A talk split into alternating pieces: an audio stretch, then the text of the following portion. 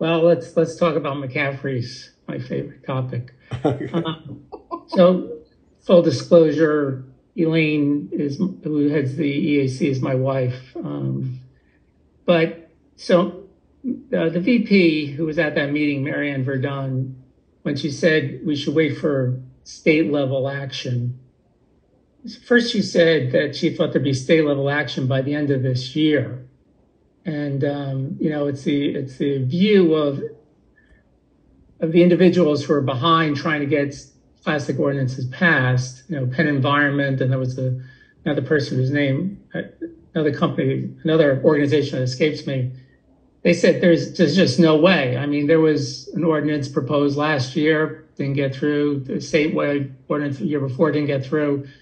Nothing will get through the Senate, um, state Senate, just won't. We'll get out of. They said it won't get out of committee.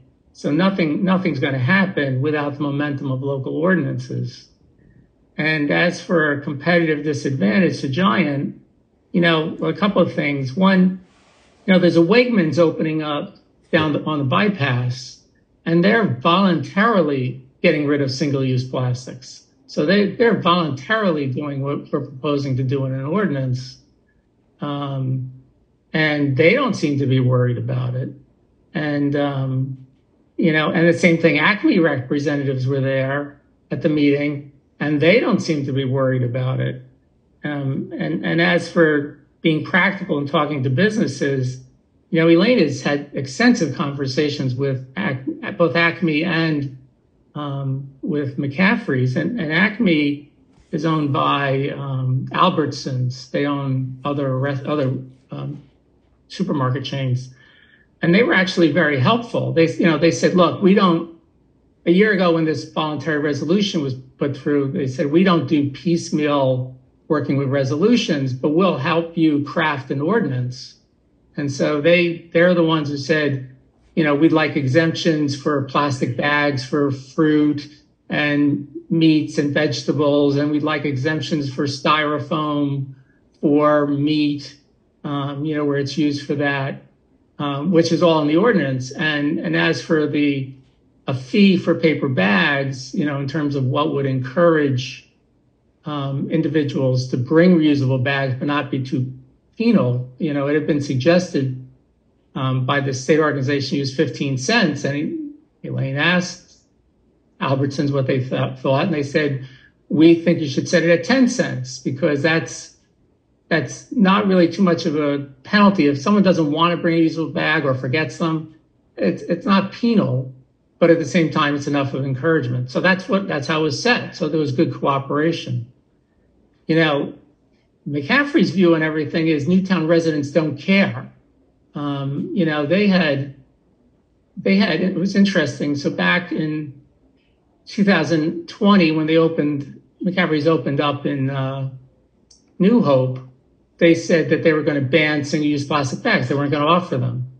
Um, and the EAC at the time, if you went back at the old minutes, they said they went and talked to McCaffrey's and McCaffrey's would do the same thing. But in fact, when McCaffrey's opened in New Hope, they didn't do that. You know, it was, I don't know if it was a ploy to get approvals, but they didn't do it. And, and they, and they said they wouldn't do it here.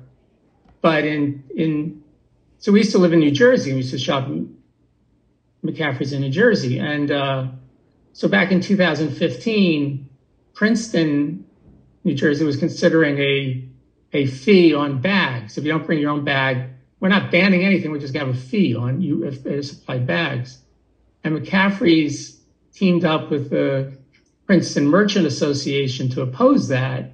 And they said, we'll do a, we'll send, we'll set up recycling bins all around town and they can all bring it to McCaffrey's and it'll all be recycled into Trex, you know, but don't pass this fee. And that's what that's what they did. And so when Elaine, when the resolution was passed, you approached Newtown Business Association and McCaffrey's and said, well, can we can we duplicate that? Would you duplicate the same thing? And the answer was no. You know, they're just no, you know, we just, you know, we don't we're not gonna bother. And they had been recycling with Trex. And Elaine had asked, well, what do you do with your plastic bags now? Are they, are they still in Trex? And I said, no, we're just throwing them away. so, and, and there, if you look at the website for Trex. So who was recycling? The old one said McCaffrey's, and now they're off. And at the meeting, they said, "Well, we re- we send them to a to a recycler who recycles them." And Elaine's like, "Okay." She talked to Marianne Verdon afterwards and said, "Yeah, but I was told you could throw them away."